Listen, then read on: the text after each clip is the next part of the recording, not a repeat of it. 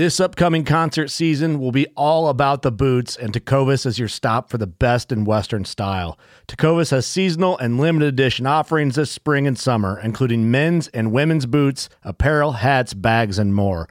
All Tecovas boots are made by hand in a time honored tradition with timeless styles that are always on trend. And Tecovas has first wear comfort with little to no break in period. It's hard to find this level of comfort paired with this level of style. Stop by your local Tecova store, have a complimentary drink or two, that's WCB style, and shop new styles. The smell of fresh leather and friendly staff are at your service. Many stores even have leather custom branding to make your boots truly personalized. And with regular live music and events, there's no in store experience like it.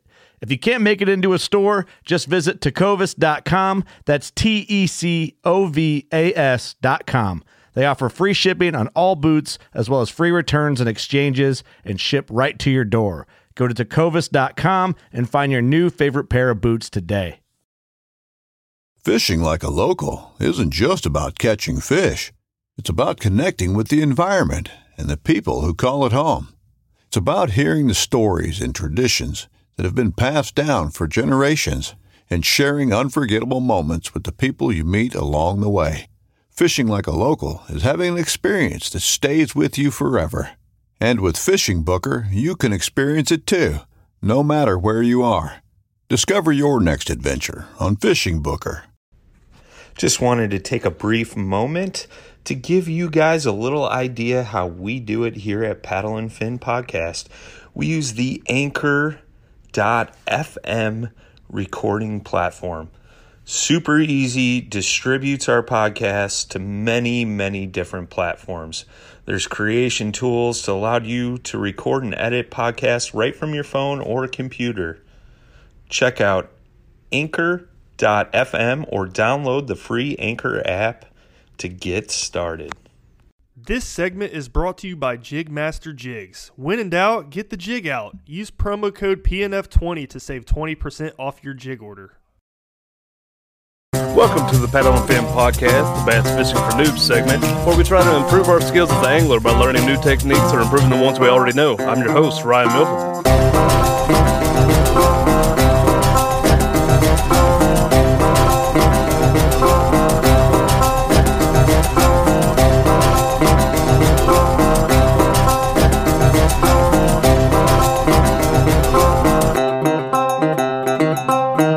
Welcome back to Fishing for Noobs on the Paddle and Fin podcast. I'm your host, Ryan, and today we got a cool guest. We got Mr. Aaron Steiger here. Welcome to uh, to the podcast, buddy. Thanks for having me. It's a pleasure to be on again. Yeah, yeah. um, This is your first time on Bass Fishing for Noobs, but you have been on the podcast before. Yeah, yeah. Uh, sorry about that. Yep, been on this not not on this segment, but yeah, absolutely been on with Brian and the guys once before. So definitely good to support y'all. Yeah. Uh, so, all right. Tell, tell us a little bit about this whole whole Eric Jackson stepping down thing. Yeah, man. Uh, no, so EJ's been uh, obviously, you know, he started the company 15 years ago, and um, you know, it's no secret he's real- a Real quick, like for people that may not know Eric Jackson, you know, this is the president of Jackson Kayaks. Like, just, just wanted to throw that out there real quick. Sorry. Yeah, yeah. No, EJ started the company uh, 15 years ago just to kind of get uh, him and his family into solid whitewater kayaks. He's a multiple-time world champion along with his his kids. Um, they're all extremely talented. Um, and lately, EJ's uh, been, you know, he picked up FLW fishing uh, a couple years back, a few years back. Um, he's found some success uh, through that, and uh, he wants to pursue that more fully. You know, he wants to spend time with his grandkids. Um, he wants to spend time with his kids. And so, you know, from a business standpoint, being a president of a company takes up a lot of time. Um, and so he's still going to be an ambassador of the company.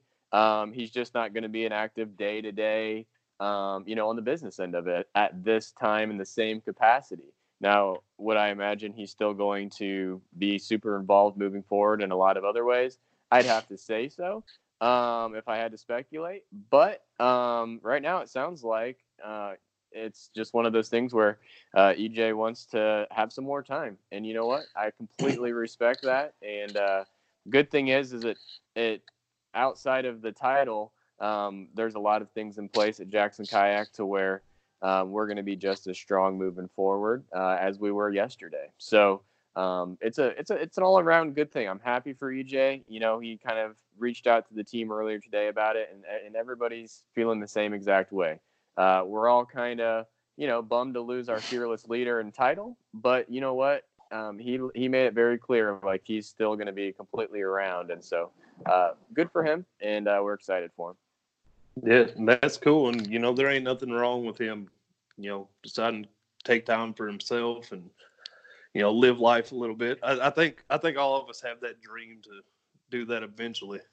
Oh yeah, and he's been so successful about it, about with the company, and he's been a role model to all of uh, all of our team, and I know a lot of people just around the uh, the kayaking world in general on both the whitewater side, the rec side, the fishing side, and and so you know he's not going anywhere. It's you know he just needs a little bit of a little bit of breathing room, so it's all good. Good for him. All right. Well, appreciate you uh, touching on that. that. That was kind of a last minute ad right there. You know, it, it was uh, just announced, so I had to, had to bring that up. But now to get to to what I brought you on here for. You uh, the other day you were doing a live video on Facebook. Uh, you were out fishing and you were talking mm-hmm. about cold water using mm-hmm. a jerk bait. Yeah. Now a jerk bait is something I've never caught a fish on, but I don't know what it is. I love working a jerk bait. Mm-hmm. You know, something about that action. You know, I, I love it. So I want to get better with jerk bait in general, mm-hmm. but fishing in cold water with everybody seeming to have pretty cold water here lately. You know, yeah. I figured this would be a good subject to talk about, and like I'm really excited about this one here. So, right uh, uh, yeah, where should we start with this? Should we start? Yeah, with no, it's rod or. I mean, I, or, I tell you, you. Started off. Um, yeah, no, I think you started off just you know why why now and and why would you fish a jerk bait right now? Because this is really um, one of the only times I I personally fish a jerk bait throughout the year. Um, and so I kind of break it down as um, active versus um, inactive fish. And so uh, at this time of year, here where I'm at in Ohio anyway, uh, the fish are, are not active. Um, uh, like the smallmouth, the largemouth, they're not as active, I should say, as they were just a month ago. Uh, you know, a month ago, we're late October, you know, through November, and that water's cooling down from, you know, 65, 60, 55, 50. And that's like prime time when those fish are starting to school up. Um, chasing around uh, the schooling shad, the schooling bait fish, um, and they're just they're really feeding up for the wintertime. Um, and they, they're super active and they're quite honestly pretty easy to catch at that point. Um, and when things start to slow down, um, as far as the seasonal changes and, and as far as um, you know weather and water conditions, um, as far as the time of day, the lunar patterns, like things just all kind of move in tandem and those are things you have to consider and that's why fish are either active or inactive. You know when you start talking about the seasons um, winter in ohio is associated with water conditions and and that is cold water conditions and a fish's metabolism it's it just goes straight down you know it goes from super feeding mode to like almost inactivity um, in just about a month's time uh, because now the water uh, you know, it, it was frozen only, you know, a week or two ago. Uh, we had a big freeze and, and everything froze up for a few days. And so the water's just above freezing here. Um, so we're probably talking like 38 to 40 degrees um, where I was fishing at. Um, and those fish aren't super active. So that means you've got to do something to make them bite. Now, at, at this time of the year, um, you can do one of two things, and there's two different theories. I feel like um, when you see an inactive fish, how do you make it bite? And either you make them react, uh, you trigger them, or you finesse them out. Right. So last week I took a Ned rig out, and I just sat there with my rod, you know, just sat there and jigged it, pretty much just right on the bottom. Didn't even move. Uh, found a high percentage area where the fish. Uh, I knew they were going to be in a deeper hole, and they were. Um, and uh, relative to the water that I was on, and I just jigged a Ned rig and and caught you know three or four smallmouth um, just right off the bat. That was actually on a live video as well. Uh, so that was a completely different technique. So that was a finesse technique. But this is the other side of that. Now, a jerk bait is one of those baits that it's it triggers a core vicious predatory response in a bass. Um, the reason it does that is because it mimics quite perfectly the forage that they're going after in that specific season, or they had just got done going after in that specific season. Um, that fall to winter transitional time. Um, what makes the jerk bait viable at this time is water clarity. So where I'm at, I typically don't throw a jerk bait a lot because the water clarity where I fish in this specific body of water is not uh, very good. And a jerk bait is one of those baits where um, it's got drawing power and it can draw fish in clearer water, you know, 20 feet away because it mimics very well um, a, a, dying shad or a fleeing shad or a fleeing perch or, or whatever the, the forage is. Um, and so that's what makes the jerk bait very powerful. Um, it triggers uh, really just a core response in bass because of the erratic motion uh, and the way you fish it. And so uh, that's kind of what why I fish a jerk bait and and just considering you know kind of the season and the water conditions. Um, the water conditions you know they're cool water conditions they're clear they're clear water conditions. And when those two things line up that's typically wintertime. That's wintertime in the north. And so uh, you better be good with a jerk bait. Now we can talk a little bit later. Um, i fish jerk baits on in deeper bodies of water um, like that are clear like a lake erie. Um, i fish jerk baits quite a bit for smallmouth on lake erie. Um, and we got some upground reservoirs that I, I like to fish jerk baits on as well. So um, that are more clear as well. So uh, that's kind of the the reason behind it, anyway. Um, yeah. So there we go. All right. So you, you were saying the water uh, is like just above freezing, and mm-hmm. like you're using it right now. What what would you say like the range is for water temperature for uh, for this um, cold water jerkbait bite? Yeah, I'd say probably under 50 degrees.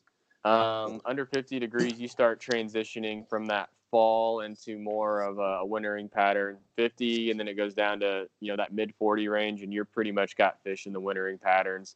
Um, because if I look like from winter to then to spring, um, I think the same way. Like right when it hits that 50 degree mark, I'll start to speed everything back up. Um, and so going from fall to winter, I use that same kind of 50 and below, I'll start really fishing that jerk bait. And and quite honestly, you know it because the water where I'm at starts to get more clear because the algae just that's in the water starts dying. And so the water clears up, and as soon as that water clears up, you can throw that jerk bait, and it'll call fish in. Um, and so, and it had, I, I feel like jerk baits have a greater um, distance that they call fish in because they're natural enough that it, they just they attack it uh, versus like a spinner bait or a crankbait. All right. Uh, yeah, I, I, think around here in Middle Tennessee, water temps have been like low 50s. Uh, as as of as of a week ago, you know, we we might be pushing closer to 50, maybe starting to drop under that. Whatnot. That's why I asked that question. Mm-hmm. Oh yeah, no, because we're not you can throw it any time. Well, I mean, it's not a so if if you've got water that's clear um, and fish can kind of see decently well, um, you I'd say you can throw that jerk bait anytime. I mean, quite honestly, and like I like I said, I mean, I throw jerk baits right in the middle of the summer on Lake Erie and just hammer fish with them. You know what I mean? Uh, deeper diving ones, but I hammer fish with them on those jerk baits um, because it, it, just works. And so if you've got clear water, uh, I would say go for it. Now there are other jerk baits um, that have some louder rattles in them. Some of the Lucky Craft series, um, some of the Pointer series has some nice rattle in it. Um, those are more of like you can you can kind of fish those more in, in even dirtier water though too. Um, so Yeah. Well, that kind of brings me to another question. What, okay, with cold water jerk bait fishing, mhm. what are you, uh, uh, what kind of jerkbait? I, I know there's like floating, it's suspending, and probably some other ones. What, Yeah. what are you using for the cold water jerkbait bite? Mhm. So I got into jerkbait fishing about ten years ago for saugeye. It's kind of like a hybrid between a sauger and a walleye. And uh, there's a there's a lake around us that stocks them. And um, what I used to do is I'd take husky jerk uh, 12s and some 14s, um, and then I'd take Smithwick Rogues, and um, those are actually they call them suspending, but some of them slightly float. So what I would do is I would take them to the lake, like when it was freezing out, and because saugeye bite in the wintertime, and just like these cold water jerkbait bass do. And so um, I'd take it over to the lake, and I'd literally just put the jerkbait in the water uh, that I was going to fish for, you know, 10 minutes to get it the the exact um, temperature of the water of the lake and the consistency of the lake and I'd watch it. I put a I put a flashlight on the jerk bait, and the jerk bait, a lot of them would just slowly float up. So I'd bring little like thin lead wire with me, like you can buy this lead wire online. I, I don't even I forget where I got it. I just got a huge spool of it, but I would bring lead wire with me, and I'd wrap it around the trebles to where that thing would just suspend perfectly in the water column. It would just sit there.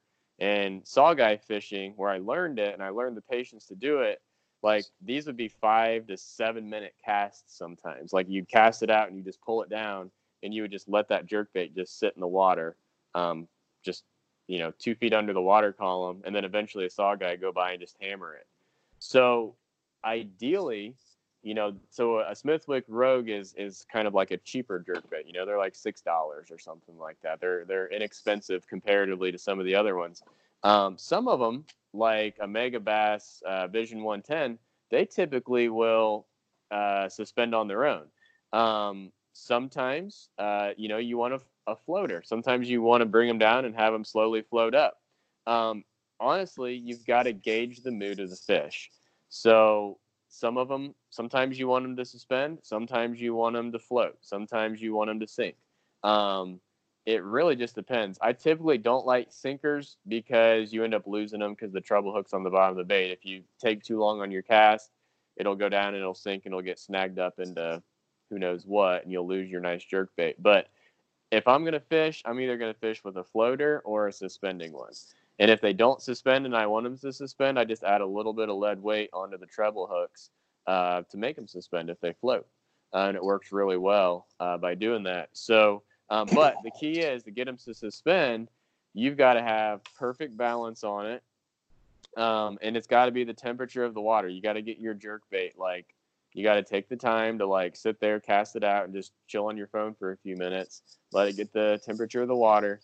And then you can use either lead tape, which I think Storm makes some lead tape that, that sticks on it. And then, uh, or you can use little, you know, wire around the treble hooks like I like to use too. So, uh, those are two ways you can make your jerk bait suspend. But um, I typically do use suspending jerk baits though. Like, and that's that's the that's the deal. So I like them anyways. Now there are some that like you showed me some husky jerks from Rapala. Um, I do like uh, Shadow Raps too because they got those flat sides and they do kind of shimmy down slowly. So if I'm fishing like deep on Erie, like a Shadow Rap can work because uh, it can it can get down if you don't want to use something with a huge bill. Um, those can work pretty decently too if you work them slow. So, um, you know, those are a little bit like so. I'd say suspending jerk baits are the kind of the deal, and and you can get them from six dollars up to you know thirty dollars for a Megabass, uh, you know, Vision series. So uh, those are, you know, it's kind of where where they're at. Now, when you, when you're saying you're wrapping wire around it, you're you're I'm a, I'm just trying to make sure I got this right. Are you talking about like the shaft of the of the yes, treble yeah, hook? yeah. So the act, Okay. yep. So like the shank of the, not the shank, but yeah, the shaft of the treble hook. Um, you kind of like what I do is take like a little loop, and I'd put it through like the eyelet of the shank or of the shaft, Mhm. and then I'd just kind of wrap it and wrap a little, you know, wrap, I'd wrap a lot, and then like if it sank, Um, number one, you got to figure out which treble you want to put it on. If it's got three trebles, you how's your jerk bait sit? Does it sit nose down? Does it sit butt down? Does it sit flat? And I like mine sitting um, just slightly nose down for some reason. I don't know. I just like it better. Um, so that's where I try to get them. And uh, so then I'll just take a pair of uh, like toenail clippers or fingernail clippers and just clip a little bit of the lead wire off, just a, little bit, little bit, little bit until it just sits there perfectly. And then you've got a perfectly tuned jerk bait. Now, the other thing is though, is I change out the hooks on every single jerk bait that I have. Um, I don't ever use stock hooks. Um, a lot of times, um, jerk like just treble hooks in general. Every every crankbait I own, every lipless I own, every jerk bait I own, uh, I change my hooks out, and I forget the exact owner hooks I use. It's uh, I have to look it up, but they're they're wider gapped hooks, and uh, they work really well. And I, I, tend to not lose as many fish on them. Um, I, I know I lost a really good one on live the other day, but typically they they get them and, and they pin them down pretty well. And so um, that's and you got to find your own hooks that you like. But uh, you know, I just feel like a, a big a big consideration if you're going to jerk bait fish or crankbait fish or lipless fish is those hooks. And you're going to pay as much in hooks a lot of times as you're going to pay in the bait. Um, but you know, if you get if you get one pin, you get one hooked, you want it to stay pinned, and, and a big part of that is the hooks. So um, I always upgrade the the split rings and then the the hooks. So is is there a certain brand that you tend to? I after? use I use owner. I wish I would have brought all my stuff down. I got it all up in a box up in the garage, but uh, I got all my hooks and all my split rings and all my jerk baits and stuff. But um, yeah, no. So uh, I, I I like owner hooks a lot. Um, they're treble hooks. Okay. Um, now the other hooks that are really good are the Mustad triple grips. Um, I I think they're called like KVD triple grips. Those are really good as well. Um, but those are the two I use. Um, so now, what is, does that mean? They're the best ones? No, I mean, quite honestly, like a lot of these baits nowadays come with some pretty decent hooks. I just like the ones I use kind of they're they're wide gap, but then they kind of come back in a little bit, and I just feel like there's so much more hook to just get that fish's mouth and and keep it there versus like the round bend hooks. Um, those round bend hooks are they'll they'll hook the fish a lot easier because there's no uh, the the hook doesn't actually come in, so to speak. So like there's not the little I don't know like longhorn type coming in. Uh, it's yeah. just a straight. It's like a U. So when they swipe at a jerk bait, the fish can really get it and spit it really quick. Um, and if you've got a round hook, they're more likely to get hooked because there's there it's straight up. But if you've got a hook coming in like I like them, it does take a little bit more to get that fish hooked. However, if you've got a round hook, if they get it um, and you've got them hooked, they're going to get off easier because it's just a straight, straight up. You know yeah, what I mean? Right. Versus actually having something there to kind of leverage against them. And so um, I like hooks that kind of go in just a touch. Is it a little tougher to get them hooked? Yeah, but that's why I use bigger round bend hooks though too. And so like a wider gap hook. And so I don't feel like I suffer any type of uh, hookup ratio disadvantage because of that. And um, I mean, I was fishing like you know you saw the live video. I was sitting there fishing, and a couple of the fish I caught, like I felt them t-bone the bait. they missed it once. But the thing about the jerk bait is, is like they want to eat that. They're they're attacking that thing. Like they're it has triggered them, and so like I felt them T-bone it and they didn't get it and I felt it, but then I just give it one little more pop and they come right back and hammer it. And so like, you know, I caught a couple fish just like that. And so um, they want to eat that thing because it's ticked them off.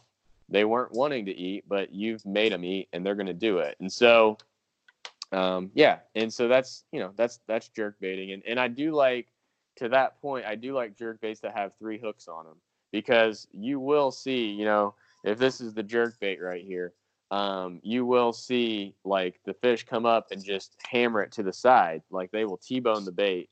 And if there's not a hook in the middle, a lot of times they'll just they'll miss it. They'll just hit it, miss it, and they never get hooked. And so that middle hook a lot of times is the one that's like if they T-bone it, they'll get it. So I'm I'm glad you brought that up because I didn't even think to ask about that. um, so let's talk about like the setup you use for that, like yeah, rod um, strength, reel speed, yeah. all that good stuff. No, for sure. Um, so if I'm using a, a like my saugeye setup, I use actually just a spinning rod um, on braided line, which sounds so weird. Um, but the thing about that braided line is it floats, and I do five minute casts, so these these jerkbaits are just floating in the water, just randomly floating around, um, and it, on a semi slack line. Um, on you know just on a medium light spinning rod, but that's a different kind of jerk bait fishing. So for bass, um, I use uh, 14 pound fluorocarbon. I use an 8 to 1 gear ratio reel, uh, Shimano uh, 70XG is what it's called, um, bait caster. And then I use um, a St. Croix 6 foot 10 medium moderate legend glass series rod. Now, one thing to consider when you jerkbait fish it's a semi slack line technique. And so um, what that means is like, have you, do you frog fish at all? Like, do you ever fish a frog? I've I've tried it. I, I haven't really been successful So, yet. I've got a one few of the- strikes, but Yeah. So one of the, my favorite ways to fish a frog is like almost exactly how I fish a jerkbait. It's just on the top with the frog. So like, I love walking frogs on, um, like open water frog walking, like through like sparse grass, sparse lily pads, stuff like that. So like the way it rolls is again like this is like my gimbal uh, mount, but this is going to serve as everything today. So if you're sitting here and you you're you're working your frog like this, okay? And so what that does that converts all the way to the the very tip of the rod, and you're just doing tiny motions like this. But on a semi-slack line, what that makes the frog do, you're you're giving you're you're pulling it, it makes it dart one way, it has slack in the line, and then as soon as it hits that other apex, you pull it again, and then it gets slack in the line. Pull it, slack, pull it, slack, and it just goes back and forth, and you're walking the nose of that frog in a cadence. You do the same thing with a jerk bait. It's the same exact thing except for it's subsurface. And so what that does, it's the same. I mean, it is the literal same concept. It's why does the why do those bass just go crazy for a topwater frog that's just or or like I do the same thing with like uh they're called Ricos. They're like little uh, light poppers. Um, it's like a little tiny popper. It's like two inches, it's like an inch and a half or two inches long. And I do it on a spinning reel with braid and a loop knot. So I just go and those things just and just walk back and forth like on little walks. Same thing with the frog, same thing with the jerk bait. Jerk baits though have a bigger they're subsurface number one, but they have a bigger um, side to side. So like probably my favorite jerk bait. I was actually using it um, in that video. It's the the Jackall Rerange, um, and it's got a pretty wide uh, erratic movement. Now the the the Megabass Vision has a very wide movement as well, and I kind of use them seasonally. So like I'll move into the Megabass ones here very soon when the water gets really cold because they're uh, just so subtle comparatively. But um, but uh, the deal is though it's a slack line technique, and you're just you're pulling the slack out of the line. You're pulling the slack out, making the bait dart the other way. Pulling the slack out, making the bait dart the other way.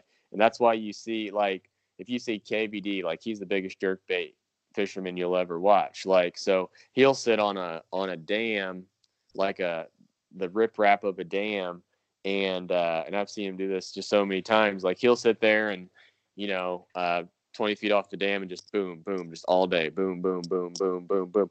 All he's doing is he's pulling the slack out of that line and then putting slack back into it again. He's just slack, slack, slack, slack. He's making that jerk bait go back and forth, back and forth, back and forth. And then eventually it goes past the fish and that fish is like, that's mine. You know what I mean? And so that's the deal. Um, but it's the same concept as a top what like a like a spook, you know, same same Yeah, concept as what- a popper. that's what I was thinking of whenever you were talking about it. Yep, that's It's exactly the same same concept. It's the same exact thing. You're just doing it underwater. Yeah. So it's walking the dog underwater. That's exactly what it is. Yep, that's the best way you can describe it.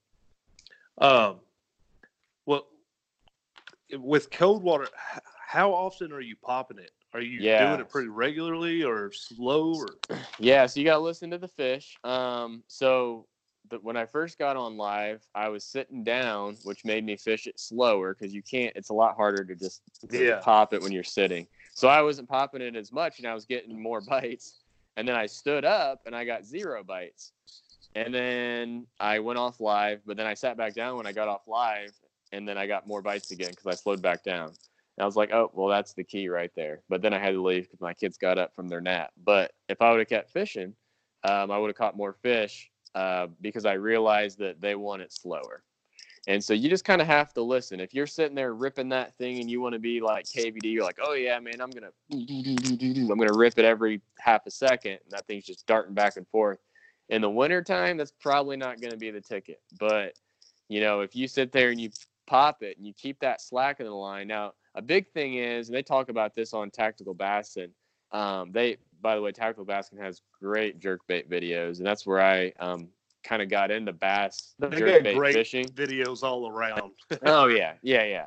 So um, I watched their their bass one though, and I was like, they they said some things that I was like, wow, that's really actually I never thought about that because they're saying that if you pop it, um, and you have two, and you don't like watch it, that bait will drift, and when that bait drifts, the fish lose interest in it. And I thought that was very interesting, and so you have to keep contact with it on just enough slack line, but you can't have it be too slack because then it'll start drifting. And I guess what they found was the bass don't like it as much. So I'm more conscientious about that. See, and it's interesting because in saugeye fishing, you just let the bait drift. It's completely different. It's and so I've been I've had to like adapt my the way I fish for bass versus the way I would fish for a saugeye with a jerk bait. But um, but yeah, so it's you know it's a pop and you keep that thing as as still as you can before you pop it again, so it doesn't drift off right, drift off left, uh, or pull forward towards you is kind of what they say. You don't want to pull it towards you either. It's got to be just perfect. So maintaining contact and and, and to that regard, uh, it goes back to the rod, which we got off tangent, but we were talking about the rod and.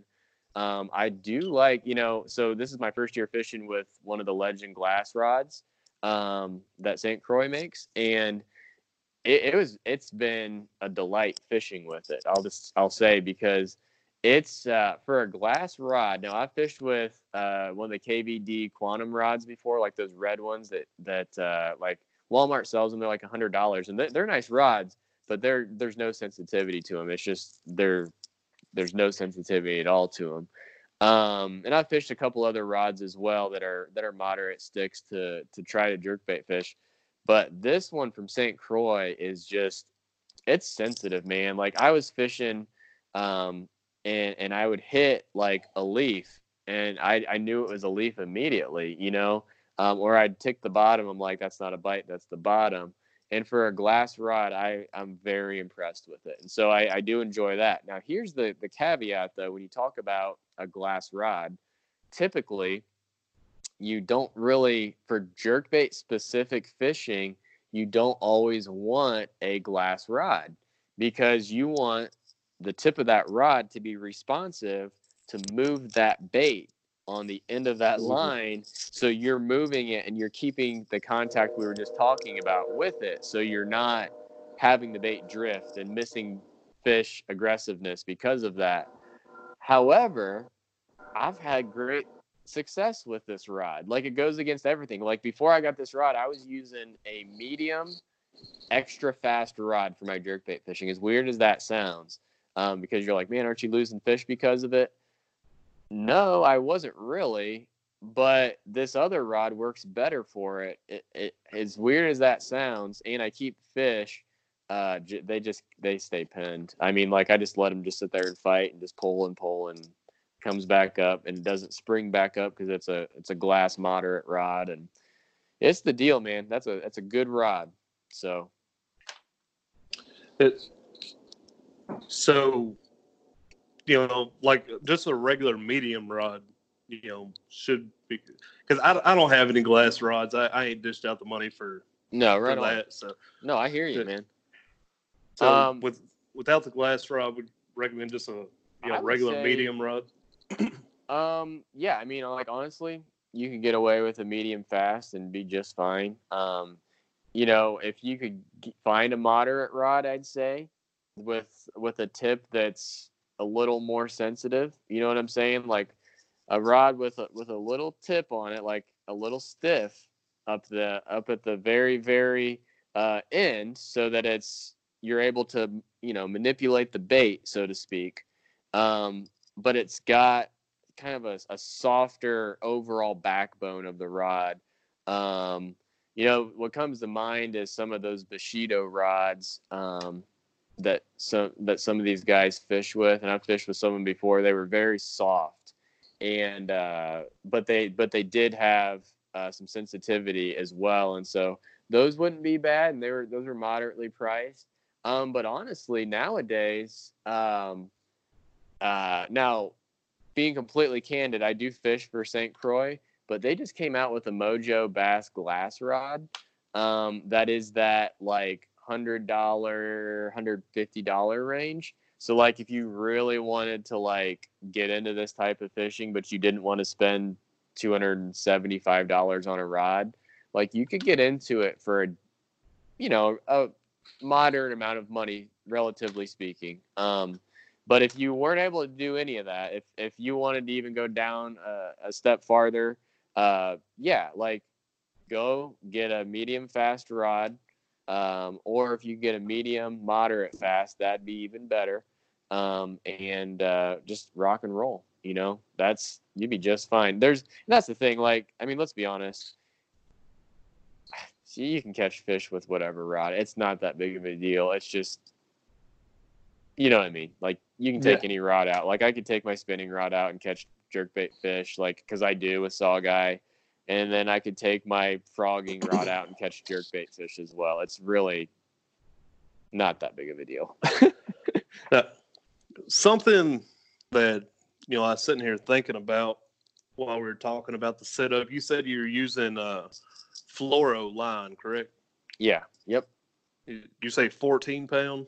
I use 14 pound for my Okay. uh, jerk baits and my crank baits and my lipless. Yep. Yeah. So something that I planned on doing this coming up here is with pretty much all my setups is running braid to a fluoro leader. Nice. But I'm guessing since you're doing like a walk the dog technique, you're probably not going to want that braid for that setup. Am I am I thinking right? Well, I mean, I mean, you could, but the reason I wouldn't use braid is because I'm using a jerkbait in clearer water, and so that would take down on the amount of strikes you would theoretically get, in my opinion, anyway. Even with the um, leader? Oh, you're saying with a leader? Yeah, Um, yeah, yeah, with fluoro leader.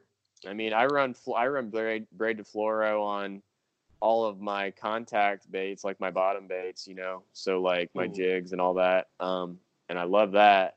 But I will say for like anything that I anything I walk, so I walk my spooks, I walk my poppers, and I walk my frogs with straight braid, just different levels of braid. So like my spooks, I'm walking Really? with like yeah, so I'm walking my spooks with 10 pound braid, and I'm walking my poppers with 10 pound braid on spinning rods, and then I walk my frogs on 65 pound braid on you know my bait my heavy bait caster, but uh, but um, I'm using you know loop knots for all those uh, at the end, so it's like it's got a little loop, so it allows the nose of that bait to be free. So it's it's like a little loop Mhm. at the end, and then it just allows freedom for that bait to move back and forth. And so, um, so that's I mean that's kind of that's what I do there. But as far as um, my jerk bait fishing, I actually just use a Palomar knot. I think part of it's because jerk. I want it to be a strong knot because jerk baits are expensive, and I don't want to lose them. I mean. I caught a traffic cone in the river yesterday. I thought I was snagged on the bottom, and I brought up a traffic cone, you know, and kept it, and then threw it away today in the garbage can. But Oh, you, you didn't know, keep it? no, That's I mean it good, was like it's been in there for a long time, dude. Like it was, it was there was moss on it that was like a half inch thick over the whole thing, so it, it must have been in there for a long time. But um, yeah, no. So I mean, and these are these are just my setups. The thing is, I guess the biggest thing is is like I've gone through a lot of different theories on what I should do for different types of lures. Like I I used to just run straight fluoro for literally everything, like literally everything, and then I ran just braid for everything, and then I went fluoro leader to braid for some or on braid for some stuff, and um, then I was mono for other things. Um, I've just done a lot of different experimenting. I like fluorocarbon for jerk baits simply because it doesn't stretch as much as mono does. Um, it doesn't stretch as much as mono does. It uh, it's invisible uh, to the fish. I mean, relatively speaking, um, and it and it just works well. And and and the other reason is is because I'll use the same rod for my crankbait rod, and I use you know what I'm saying. So like it's the same Yeah. rod for my lipless rod, and so I don't you know I'm not sitting here with crazy deep pockets either. So I'm not able to have like four crankbait rods on the deck, nor do I use crankbaits enough to warrant that. You know what I mean? That goes back to our point. Like, you know, what works. And and the deal is is you gotta have a rod that is in a family of baits, in my opinion. So mine is I got one glass rod and I and it works great for crankbaits, lipless baits. It works great for um, jerk baits, and uh, you can work chatterbaits and spinnerbaits on it too if you want. You know what I mean? And and that's our St. Croix kind of promotes it as such as well. And so it's kind of like you know I got that rod for six different baits that I use, Yeah. and so I don't have to carry eight rods on the deck. Now you could say the same exact thing for a medium, heavy, fast rod. Like you could use with a with braid to a fluoro leader, you could use that for, you know, all your other baits that are contact baits, and then you basically carry that one spinning rod. And you're pretty much set up, you know. So that's kind of where my philosophy on that is, anyway. Yeah. Hey, uh, I'm all about like making different setups more versatile and all that. Because I only carry four rods out with me whenever I Mhm. go. Yeah. So, so I'm all about. But it, it was interesting to me. You said you use like spooks and stuff with braid, because Yeah. Everybody I talk to that uses spooks and does like walk the dog technique Mhm. uses. Uh, they say use mono because that stretch Oh, sure. kind of helps with that action. Yeah. And No, for sure. braid's got no stretch, so Right, but I'm using So it on a glass rod, or, or, or I'm using it on a excuse me, I'm using it on like a light spinning rod, and so here's my here's my other theory why I do that. So in a kayak, we give up a lot of ground as far as um like when we hook a fish, right? The fish has a lot of advantages.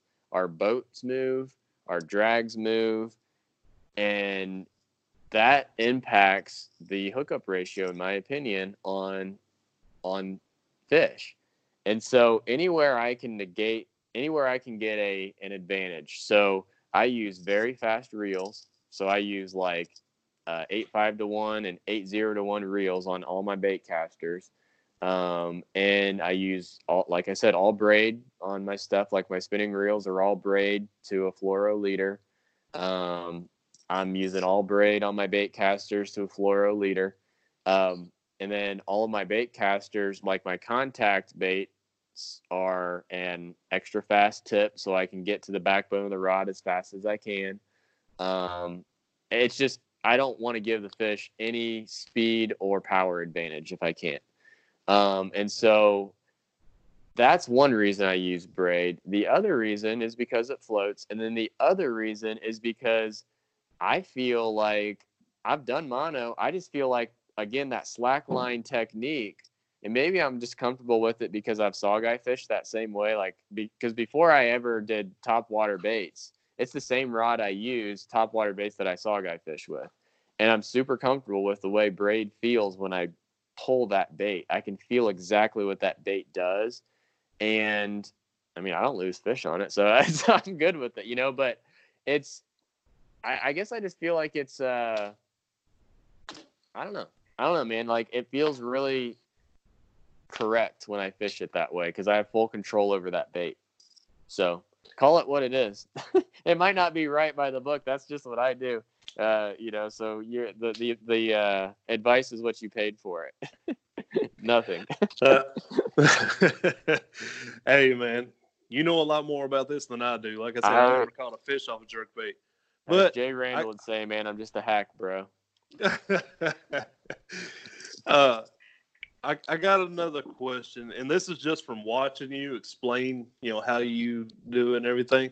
Is when I'm fishing a jerk bait, I'm usually more like doing like, what, where's my hand? Do it like a side twitch, and Mhm. you seem to be like going up.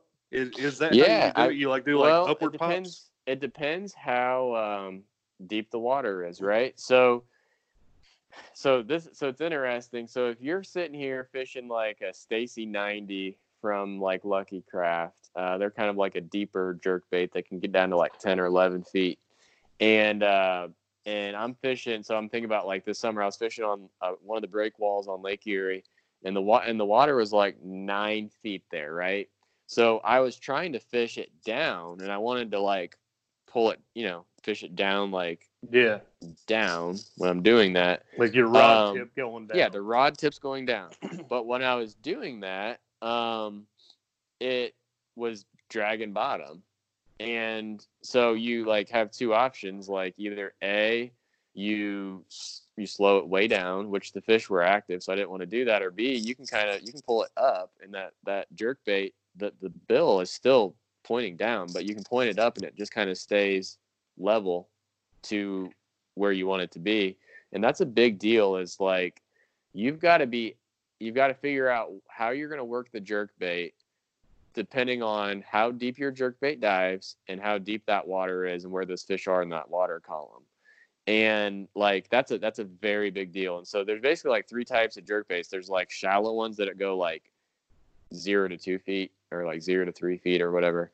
And then there's some medium ones that are like two to seven feet or three to eight feet or whatever. And then there's some deeper ones that are like eight to 12 feet you know um, and then there's like, I mean, I go like do walleye stuff on Lake Erie with ones that go like they're deep diving husky jerks and they go like, I mean, 22 feet deep. But, um, but it's you know you gotta you gotta determine where your fish are. So like I was using like a Jackall Rerange 110 on the river the other day, and and I think that one goes like it's like three to six feet or something like that. And and I was I typically fish it down. I mean, I was fishing it down, but I got up on a hump and I started fishing it, pulling it up. so it just depends, you know. And that's the thing is like, if there's no exact way to do this every time, and I think that's like the point I'm trying to get across is like, there's no exact rod, there's no exact like line, there's no exact you need to do this every time. The only thing you need to know is like cold water, clear water works for a jerk bait. It elicits very, very like active responses in fish. And um, if you want to have success with it, that's kind of the time and the condition you should go out and do it with. But to go out and say to somebody, yeah, you need to go and get this jerk bait, like, I don't know if that's valid. Now, are some of these jerk baits probably a little have better action than others. Yeah, like I'm not gonna I'm not gonna say that they don't. I think they do. Um, I think there are advantages to some of them. However, like you can still catch fish on on any of them. You don't have to change the hooks out. You don't have to make sure they're suspending perfectly.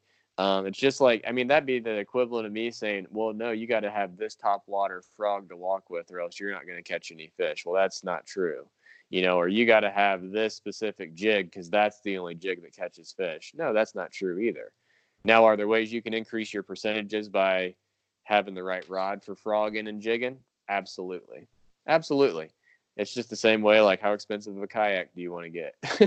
you know, it's like Yeah. how deep how deep down that wormhole do you want to get? The biggest thing is you got to get comfortable with it. It's just like anything. It's just like any technique um, get comfortable with it, learn the nuances of it, learn how that technique feels to fish. And I think that's a huge deal. How does that technique feel? What does a bite feel like? What does a leaf feel like? What does it feel like when you're working it properly? And and quite honestly, like the I just go back to my frog fishing, my spook, and my popper and my jerkbait all feel very similar to me and so they're very familiar and i can just pick it up even though it's a different season and a different technique it's the same kind of procedure that you're using um, you know, it, it's the it's the same idea as like you're fishing a jig and then a Texas rig. You're doing very similar things. Now, let me ask you this real quick. When you're doing like the downward jerk, are you standing up? Uh, yeah, yeah. You, you almost have to. Um, yeah, that's what I was thinking. Unless you're like putting the rod in the water. Yeah. Um, and you don't you you almost have to, but quite honestly, so if you're working a frog or a spook, yeah, you got to be standing up. But with the jerk bait, it's a little different because the the bait is below you. It's not level. You know what I'm saying? So like with a frog, the bait's pretty much if you're sitting down, the bait's like a foot below where your rod is. But the jerk bait's like four feet below the boat. So you still have a little bit of leeway. You know what I'm saying? Like you're actually above that jerk bait. And so you can still just pop the rod a little bit. Uh, you don't have to be standing to do that. You can have not a lot of slack in the line and still get that bait to move. You know what I'm saying? Like it just because yeah. you're like so so when I'm going like this, the tip of that rod typically is not going like this. It's yeah, not like I was gonna it, ask it, you. It's like, going the tip of the rod's going like like this. It's going like, oh, two it's, inches like that. or so. Oh yeah, it's it's like this, right? It's very very subtle, especially like and and the way I learned that was with walking a frog on the top of the water. You literally, and the way I learned to walk a frog on the top of the water, I was actually fishing with Kyle Weisenberger. He's an FLW guy, and I learned that technique like four years ago or something. Like we went fishing, and he went out. He's casting this frog under this dock. It was like in the middle of summer. He was just like tick, tick, tick, tick, and that frog was just, you know, back and forth. And I was like, holy crap! And uh, and he was hammering them, you know. And so um, I was, uh, and actually even before him, and I didn't put the two together until I fished with Kyle, but I fished with a guy that used to fish the FLW named McCoy Borgia, and we were actually down on the Pigeon River uh, waiting for smallmouth one day. Um, I was down there and we we hooked up, and uh, he was fishing a popper in a creek um, that was up to our chest, basically this pigeon, the little pigeon river, and uh, we're like in this hole and it's up to his chest and he's sitting here walking this little popper like just with the tip of his rod just just with the his wrist. And i was like okay that's cool. And it, it didn't really register like i should go do that until i fished with kyle and i was like oh man that's the same technique it's just with a different bait and it's like oh yeah i can do that with my jerk baits too like you know now kvd swings that thing like it's like a like a I don't even know what. Like he's just like, you know, because he, he like really works that. I don't think you got to work it that hard. Well, he's working it in the summertime too. I work. I'm usually just throwing jerk baits in the winter, so you don't want to be working the. You don't want to be like pulling that thing, you know, five feet right and five feet left because the fish aren't going to follow it. Um, I'm moving that jerk bait just a foot at a time, back and forth, like I would a like I would a frog or like I would a spook. Okay. Say, I, have probably been doing too big of pops. With yeah. Then subtle's always better. I feel like you know. I mean, in a lot of situations, anyway. Um, there's times and places to go aggressive. I'm sure, but no, I I only got one more question regarding jerk baits. All right, and that and that's color. Now you ain't okay. got to go into detail like certain color names, but like as far as like brighter colors, darker yeah, colors, flake, depends what you, what, what, you want to fish for, right? And so it depends on the water quality and clarity. So like if I'm fishing Lake Erie, I'm fishing um, like a very minnowy brown with like a clear, like a translucent body. You know what I'm saying? Like you can see through the bait, you can see yeah. the the BBs inside of it and all that crap. And so that's what I'm fishing on, like a Lake Erie or even like a Lake St. Clair or some of these upground reservoirs. Like that's what I'm fishing. So something that goes deep and something that is kind of brown green that looks like a minnow and uh, it's perfectly clear outside of just like the back of it. So, and I don't even know the color what they what they're called. But if I'm fishing water that's like a little bit stained, a little bit like I mean it's still clear. Like so the river I was fishing uh, the other day, it was the water's like clear relatively to that river, but I mean, still, you only got like a foot, foot, foot and a half of visibility. I'm fishing something that's something that's opaque. You know what I mean? Uh, something that's you can't see through by by opaque. You can't see through it. um, and I wanted to catch smallmouth. So anything that's got blue and chartreuse and gr- like some a little bit of like gray in it, kind of looks like a minnow.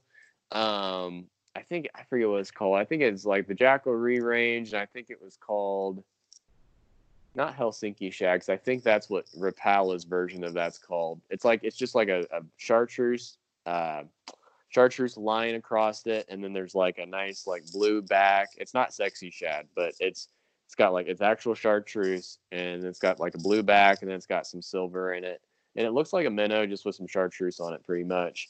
Um, and those smallmouth just go crazy over blue and chartreuse. I don't know why, but those are smallmouth colors, and so those typically work really well. Um, but you want to do something that's typically pretty natural this time of year because the water's clear. The it looks you want something that looks like a fish, um, and I don't know. I guess I guess I just feel like that's that's the way I go with it. Now, um, if I'm fishing some a crankbait or something and I don't fish a ton of crankbaits. It's actually one of my goals this year to fish more crankbaits. But um, I like gold a, a, lot around me because it just reflects so well in dirty water. Like my spinner baits are gold. Like I, everything I fish is gold or has gold in it around here. Um, and typically that works really, really well. Like gold flake for my soft plastics, gold, you know, just lipless crankbaits and just all kinds of stuff. So, well, I've heard, I've heard gold's a really good color in the, in winter, anyways. Yeah, and um, now I guess in the winter I don't use it as as much because it's I don't need to because the water is more clear. So the reason I use gold is because I think it reflects better in muddy water. That's okay. why I use gold.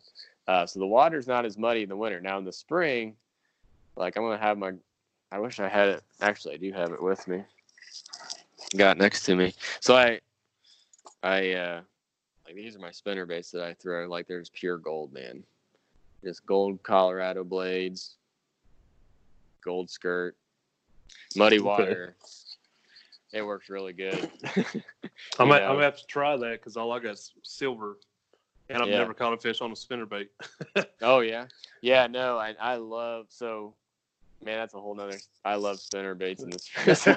I I can go through See, all my seasons like I yeah. We're yeah, we're gonna have to bring you back on here sometime. But yeah, it's uh, definitely love spinner baits, and that's well, something where a lot of guys have gone toward chatter baits, but uh, I yeah. still throw my spinner well, bait, man. Well, let me ask you about this. I just picked something up at Academy.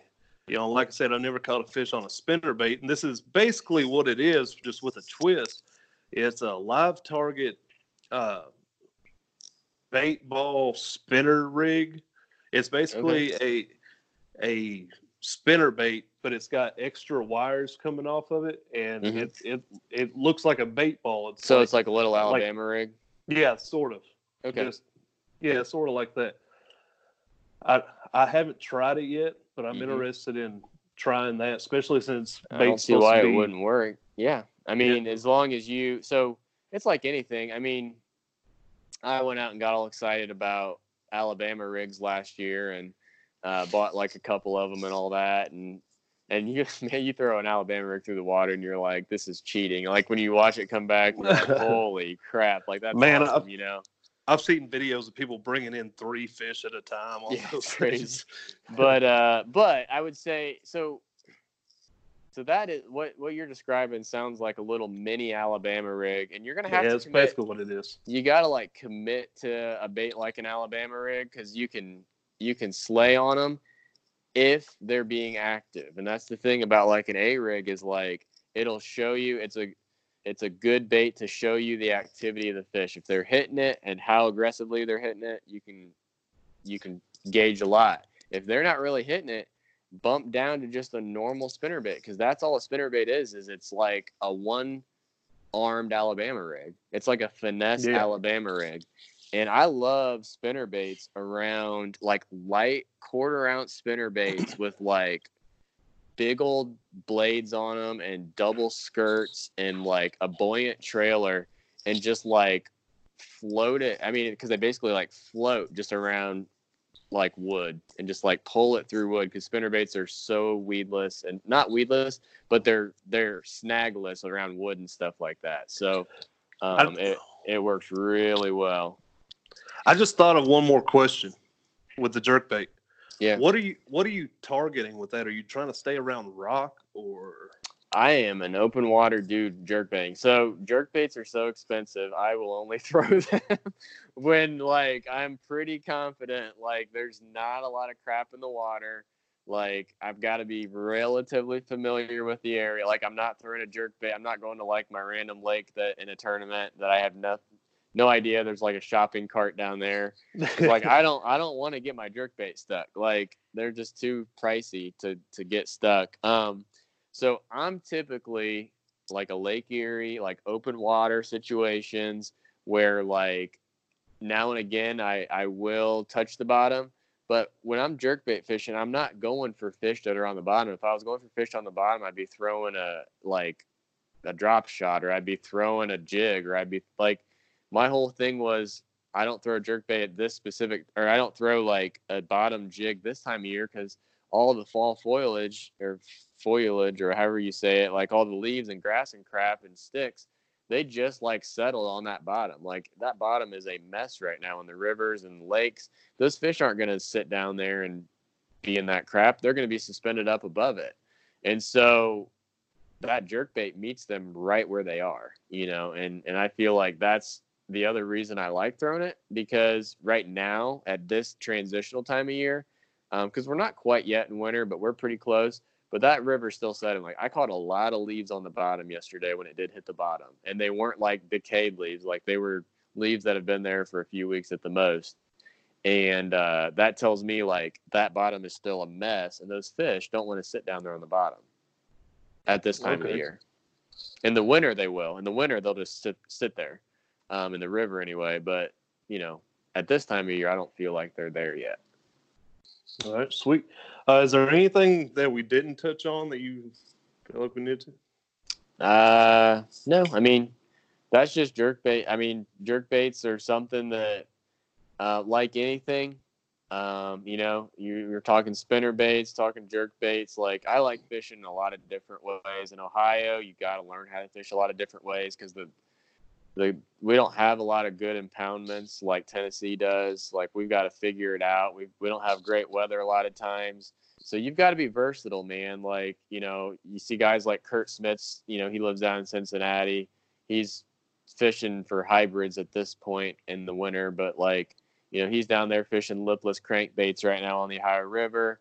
Um, while I'm up here fishing jerk baits, and you got guys up steelhead fishing with crankbaits on by Cleveland and any random type of bait, you know. Um, it's just a matter of like putting in time uh, to to go and, and get good at it. And um, I I found myself a lot of times like chasing the the latest trends of you know everybody gets all hyped up about bait X, Y, or Z, or like a chatterbait or a Tokyo rig or a donkey rig or a whatever. Like there's just so many rigs out there nowadays, and it's easy to be like, oh man, I gotta go get set up for that. Um, the guys who are like the best uh, and most consistent, I, I feel like they just kind of do like a few things really, really well, and they know their strengths, and they just they just go with it, you know. And and I've you know I found I fell victim a lot of times to a lot of the the trends and everything. As a result of that, I've learned how to fish a lot of different ways. But then I found that man, I'm not really proficient at anything. And so like I fall back on just like a few different things, just depending on the time of the year and the body of water I'm fishing. And, and I'll just hammer that home and just keep doing it and, and get really good at it and uh, and just apply that to similar bodies of water when I go fish. So that's cool, man. I, I, think there's a lot of good information here and uh, I'm I'm psyched to put this stuff to use. Probably try that this weekend. Yeah, uh, cool. I I appreciate you coming on and everything. You want to give a shout out to the sponsors and social media and all that good stuff? I'm not worried about my social media at all, but uh, I appreciate uh, the opportunity for you guys bringing me on. Um, you know, always uh, grateful for uh, just thankful for being a part of a, a pretty cool kayak company um, in Jackson and just enjoying that. And, um, you know, as this year, St. Croix picked me up. Um, you know, I've been, uh, I fished a lot of different rods. I fished Loomis rods and, and I've fished St. Croix back in the past and I've, I've jumped around to a couple different places, but, um, you know, very thankful for, for that company as well. And, and have been, uh, you know, doing some work on media uh, with them as well, and can't wait to see some of that get published out here in the next year. Um, some projects we've been working on, and so I really love that rod company. Um, and then Bending Branches has always just, you know, Andrew at Bending Branches always treated me really well too, and uh, just just very um, grateful for the opportunities that uh, they extend and, in an ever changing uh, world where kayaks uh, seem to be more propelled by pedals and, and motors than paddles nowadays. But um, you know, when I'm when I'm out on the river, I'm in thick stuff. Um, it's all about the paddle, and, and, so bending branches to me is is where it's at. So, um, but yeah, I mean, and and quite honestly, like thanks to you guys for just being consistent in your content production and providing a platform for people to learn. Um, you know it's just it's a it's an industry that uh, it's ever changing uh, you see it changing all the time and uh, i'm just happy to be a part of it and you know sorry that i couldn't be more definite in a lot of my answers today but i, I guess my my whole theme is you know you figure out what works for you. Um, there's you know just take something that you might have some mild interest in learning and then just make it your own. And i think that's the best way that you can go about fishing and just put time in to get good at whatever that is. So if like you want to get into jerk baits, then then take the time to do it if you're going to invest the money to do it, you know, and get good at it and catch some fish and gain confidence in it and then branch off to another technique. So oh, so I guess one last thing is the way I learned techniques, I will only bring that that lure. it's like so like I will only bring like one lure a lot of times. Yeah, I hear that a fishing. lot.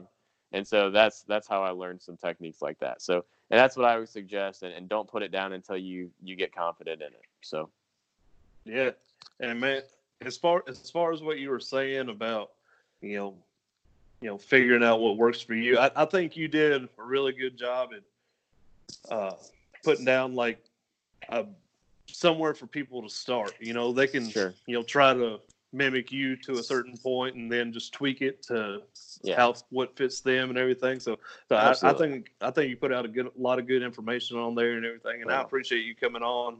Right on, and, uh, You're welcome. Yeah, nope. And I'm not the authority on any of this. And so, yeah, so to your point right there, I am not the bottom line authority on it. Um, I'm just, you know, I, I learn just as much as uh, any anybody else about this stuff and, and try to learn as much. And so hopefully it can help somebody. But I will say go to Tactical Bass, and if you really, really want to learn about it, go to them.